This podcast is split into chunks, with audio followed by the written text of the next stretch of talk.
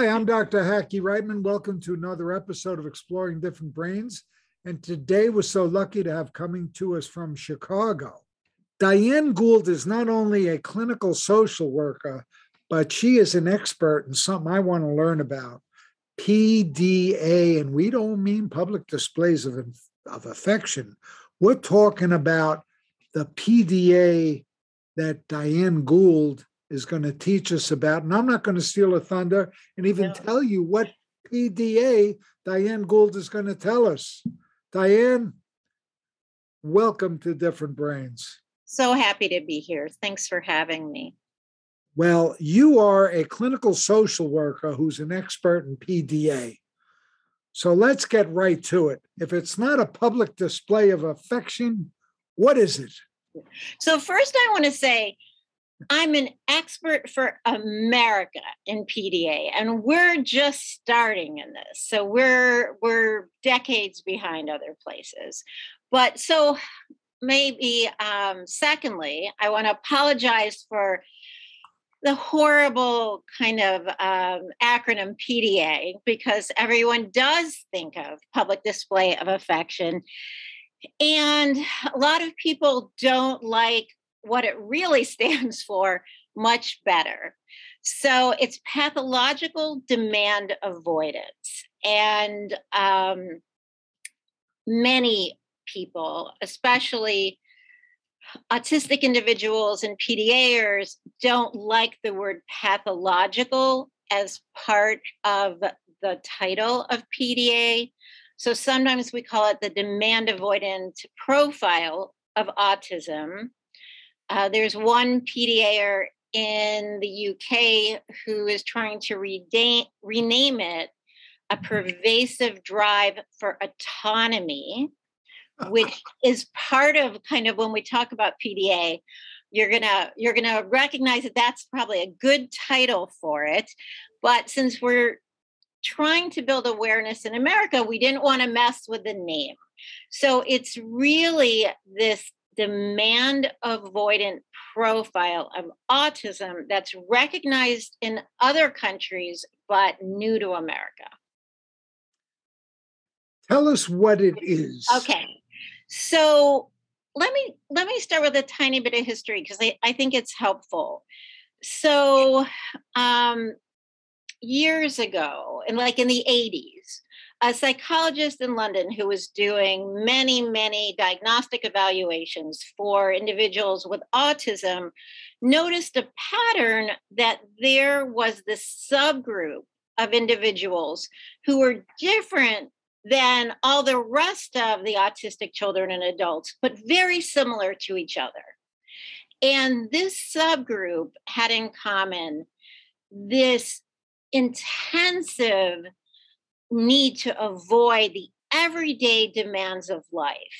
And they did that by this need for control.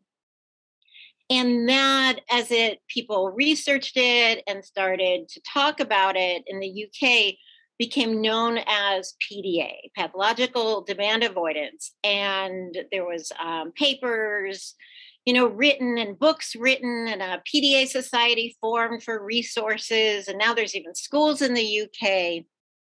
So it's um, people that are autistic. So they share similarities with kind of the, the rest of the autistic folks in terms of, um, you know, kind of um, differences in how they experience the world. And we can kind of talk about autism um, more later if you want but i think it, it calls for this broader look at autism where advocates in the uk especially the ones working in pda feel like america we have this old fashioned male stereotypical view of autism that's so outdated where pda also looks at autism more broadly and includes many more individuals and girls and women but generally, PDAers are kind of, I don't know, better, more skilled at communication and more socially interested. And, and they use imagination a great deal as part of this profile. So it's kind of like a subgroup. Well, then it sounds like it might go down the path of Asperger's with intense fights and everything. Right, right. And I have not wanted to take that on, even though it would be great to see this in the DSM one day. I'm hoping someone else will fight that fight because why it's important, in my opinion, to recognize PDA. Well, there's many reasons, but one reason is that the strategies and supports and techniques that are taught and used for um, educating and supporting autistic children and adults not only are ineffective for people that fit this PDA profile, they make things worse. And that's why it's so important. And also because so many PDAers, as they call themselves, don't seem autistic, whatever that means, and don't always meet the criteria, even when um, they're evaluated for autism. The um, psychologist might say, Oh, he makes great eye contact, or she's too imaginative or too social. She can't be autistic, this old fashioned way. So the parents and the individuals are left you know feeling isolated and misunderstood and parents um, get blamed and told you just need to be more strict. You have to have more boundaries for your child. You need to place more demands on them more structure more rewards and consequences. Um, but all those things make things worse because the anxiety is the driving force. And i think until i started really focusing on PDA, I hadn't really thought about how rewards, even praise, can increase anxiety. Most of us who work in the field, we like praise, we like showering people with rewards. It feels good. But it makes sense to me now that that just adds pressure on people. Like if you get a reward on Monday, then you can be flooded with anxiety. Well, what if I don't do as well Tuesday? They're going to expect me to. Well, I better not even come to school on Tuesday because I, I might disappoint them. I might not be able to do it. So rewards get in the way. So does that structure. So so for understanding for parents who feel isolated and judged, um, all that misunderstanding, we really do need America to start recognizing PDA. And I've only been focused on it for the last couple years. And like the psychologist in the 80s in the UK, I hear from a family every day now, an American family who has a child with PDA or a young adult with PDA or an individual with PDA. And they are very similar the stories whether it's a family in manhattan or you know a family on a, a farm in idaho the the presentation is very similar. And the parents are amazing amazing amazing people. Well you know when i wrote the book Aspertools i was interested in tools yes. like what you use. So what i want to delve into here yeah. you've told us some of the stuff that does not work yeah. All right. What works? All right. Great question, because that is most important. So I think for parents and professionals to get in the mindset of what works, it takes a paradigm shift, kind of getting rid of these preconceived ideas of what children need, individuals need, autistic people need. So that's, I think, the first step. What works is collaboration, partnership, um, sharing tasks, building trust. Um, and that's first and foremost, is through this trusting relationship and partnership the individual who fits this pro- profile can feel less burdened, less pressured, less anxious to tackle the demands of the world. And those are key factors. And that autonomy part, that pervasive drive for autonomy is part of it. That I think autonomy and control is almost like oxygen for people on this profile. It, it's not a choice, it's a need. It's something that they hold on desperately to.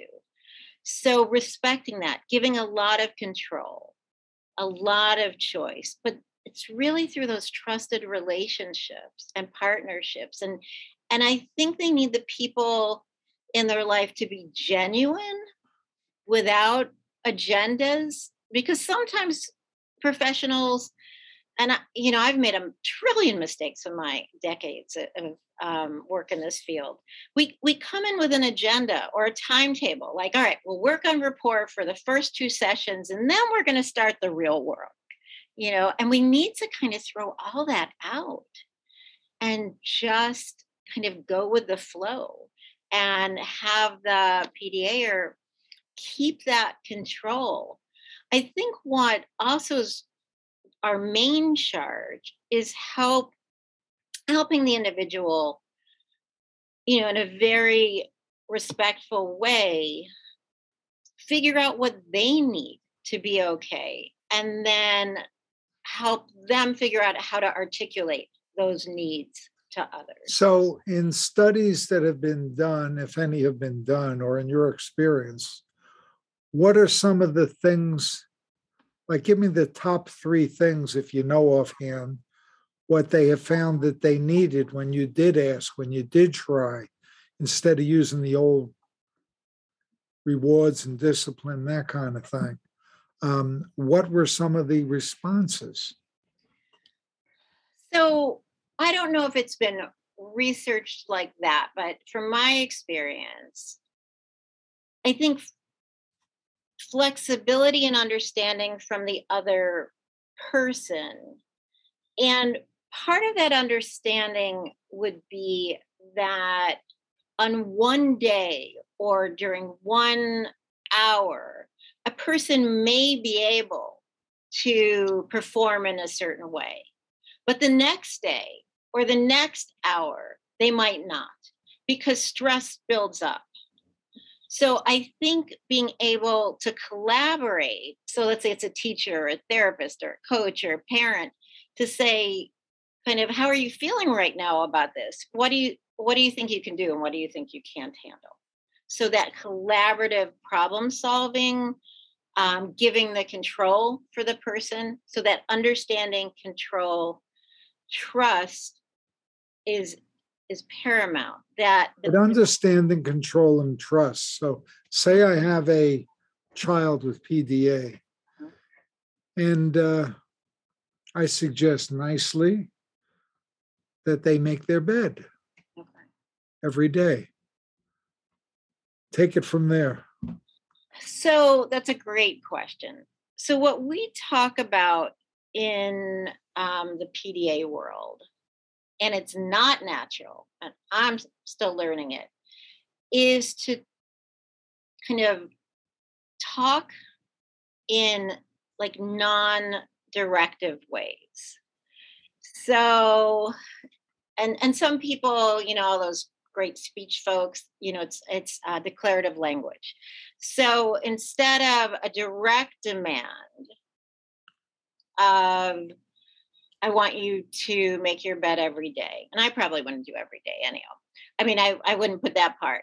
It would be something like talking to yourself, maybe like your room's so nice. I wonder if there's any way ways that like we could make your room look nicer even. And maybe that person the and the kid might say, well, maybe if the blanket wasn't on the floor. So they might come up with that or saying um, kind of like an invitation, an invitational approach.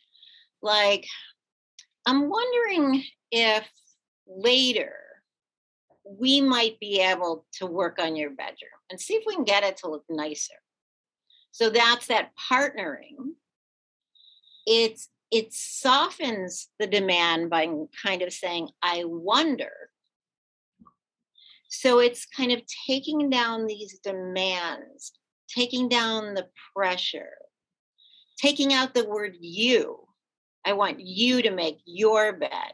You and your can make people cringe.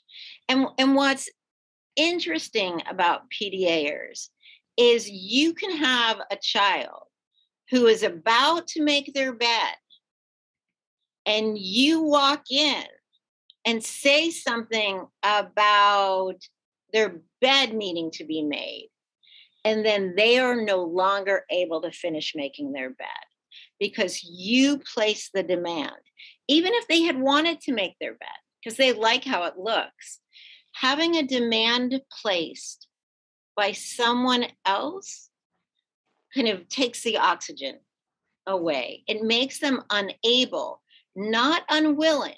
And that's really an important um, distinctive characteristic. It, it's not a won't, it's a can't.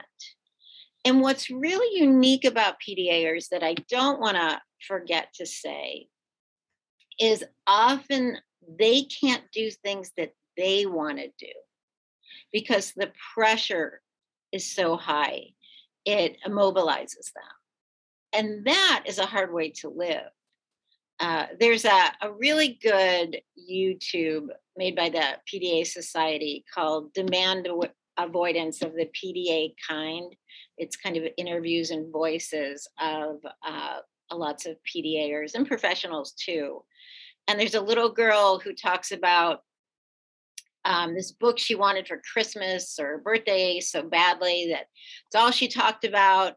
And she got the book and carries it with her wherever she goes, uh, sleeps with it. Everyone who sees her says, How's the book? She hasn't started reading it. She can't make herself because the expectation, the demand was so high and and i think when we think of demands we think of like make your bed and and do your homework and take a shower and those are those direct demands we tell our children but i don't know if we think as much about expectations being demands too like how you're supposed to act in a situation and one pda who has a youtube channel and a following and he's an author harry thompson in the UK. He's a adult now, but he talks about when he was a kid and he came down every morning um, for school, and his mom would say, "Good morning," and the expectation that he's supposed to say "Good morning" back was enough to start his day stressed. And all through the day, there's expectations, including the things we want for ourselves. Now, what happens? Let's say we follow that prescription. Okay. Okay. And then the person goes out. I'm just making this up. They uh, get a job at Publix. Yeah. In the real world, somebody says you got to put that stuff in the bag. How are they going to function? For some people, it won't work that they have to follow their passions job wise, that generally PDAers like to learn, they have a lot of interest, and if they can make those interests into their job, that that can help. Uh, sometimes you could have a boss who, at Publix uh, or Chicagoans are, are listening, they won't know what Publix is. At the grocery store, because um, we don't have Publix here. um, so uh, at Whole Foods, if they have a boss who will really collaborate and give them a lot of control, that will help. There's also kind of part of PDA, um, according to some adult PDAers, is that there has to be a what's in it for me factor. So if the they really need the pay from the job, to buy music equipment or something they're interested in, it might be enough for them to be able to do the job. But what can happen, which people need to understand, is holding it together at work or what is known as masking in kind of the autism and the PDA word, world is pretending, you know, kind of masking, holding it together to fit into the neurotypical world takes such a toll that they might bag for four hours and then they might go home so exhausted that they have to make sure that there's nothing else on their calendar that day and no one better make demands on them. Because they, they're all used up. All their spoons are used up from uh, the bagging so it's a balancing act. Now everything's a spectrum. Yes. Autism's a spectrum. Yes. Um, if we're going to say that um, PDA is a subset of autism spectrum. Can you put an approximate number in your guesstimation as to what percentage of those of us on the autism spectrum mm-hmm. have PDA? It's thought around 5%. Okay. Yeah. And now, many parents might argue Every teenager has some PDA when they're about 13 years old. Take out the garbage. No. right, right. So it's a, how does it work the other way? What does PDA, in your view, exist outside of the spectrum? No, no. Because um, it really is a profile of autism. So PDAers have all the sensory differences. Mm-hmm as other autistic people. Uh, sometimes the difficulties with context and prediction and those those things. And I think one difference too with the, between a PDAer and the 13 year old who says no to the garbage is often the PDAer is really wanting to be able to say yes. So they might negotiate they might um, distract. They might come up with a wild reason why they can't do it. Um, that their hands don't work today, so they can't take out the garbage. Um, they might go into an imaginative, uh, imaginative role to avoid, or they might go into some kind of role play role to be able to take out the garbage and that's why it it's different from um, like ODD, oppositional defiant disorder, which some PDAers, because we don't have PDA, have been uh, diagnosed with that. But but it's different. The PDAers want to be able to do it, um, do these demands. They just can't. Interesting. yeah. And that's another reason why rewards don't work. And they and I do some work for kids with trauma backgrounds too, and rewards don't work. And for many kids, rewards don't work um, and consequences because if you can't do something, you can't do it. It doesn't matter how big the reward is. And it just sets everyone up for disappointment. So tell us about dinner with friends instead. Oh, thanks. so I, I'm not a great sleeper, which is a bad thing. But the good part is I usually come up with ideas at three in the morning. so dinner with friends was like a 3 a.m. brainstorm because I I do uh, a social skills program, even though I know the concept of social skills programs is really controversial. So I try to do it in a, a autistic affirming or neurodiversity affirming way that's really about teaching people about relationships and everyone could use that and communication strategies that work. So I do the peers evidence based model um, developed by UCLA with a, with a couple twists, my own twists. And it's for teens and young adults. So I've been doing this pro- this program for maybe six years. And the young adults, especially, they still weren't having a lot of social opportunities after the program. They weren't dating when they wanted to date or meeting enough friends. And it's and it's was so hard for them. I wanted to take it farther. So I came up with this program, Dinner with Friends. So we do, I rented a townhouse um, in a suburb of Chicago that's very accessible with transportation. And I have groups of four young adults, myself and a friend of mine who's an occupational therapist. So she she knows um, all the stuff I don't know. And we cook dinner together. And then so that works on kind of life skills and independent skills. And I love cooking and food. And then we sit and eat together and we use all the conversation skills that we learned in the 16 weeks. So it's a whole semester on making and keeping friends, social skills.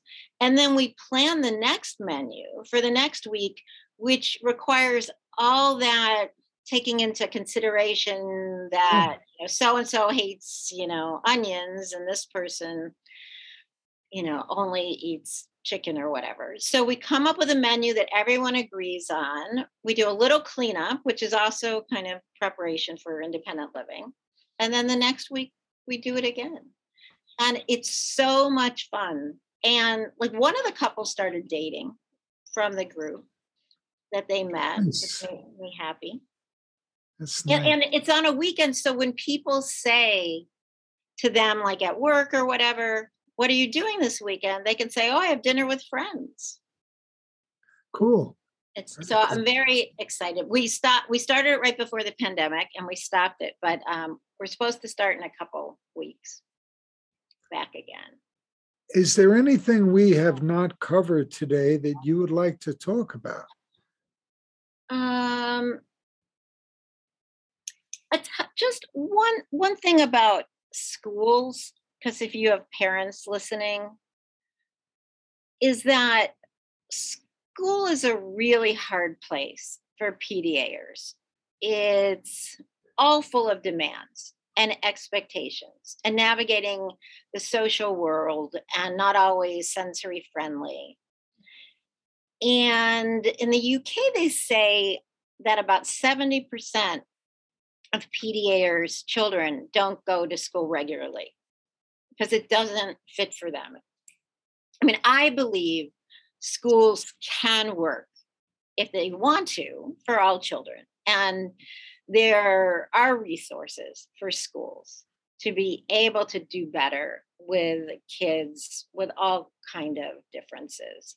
So I'm hoping that you know through a trauma support or trauma informed lens, PDA, a neurodiversity informed lens, that schools in America can do a better job. And these are kids that have been secluded and restrained in the past. So I, I, want parents to be able to advocate for their schools, or if you have school personnel listening, to kind of get behind this. And there's crisis intervention models, also from the UK, called low arousal, that can really support struggling kids. That's probably my life. Um, how can people learn more about you and your work?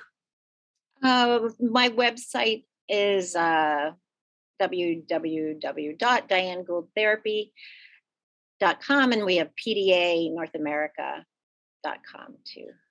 PDANorthAmerica.com. Very good. Okay. Yeah, we have webinars, resources. What is the one thing you would like our audience to know about PDA?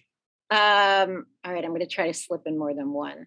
That it's a profile of autism, an anxiety driven need for control that requires avoiding everyday demands. And it's a matter of can't, not won't. Diane Gould, PDA expert, thank you so much for being with us today here at Exploring Different Brains. Thank you so much.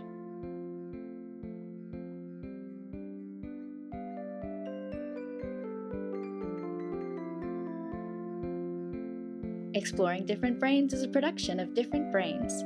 Visit us at differentbrains.org.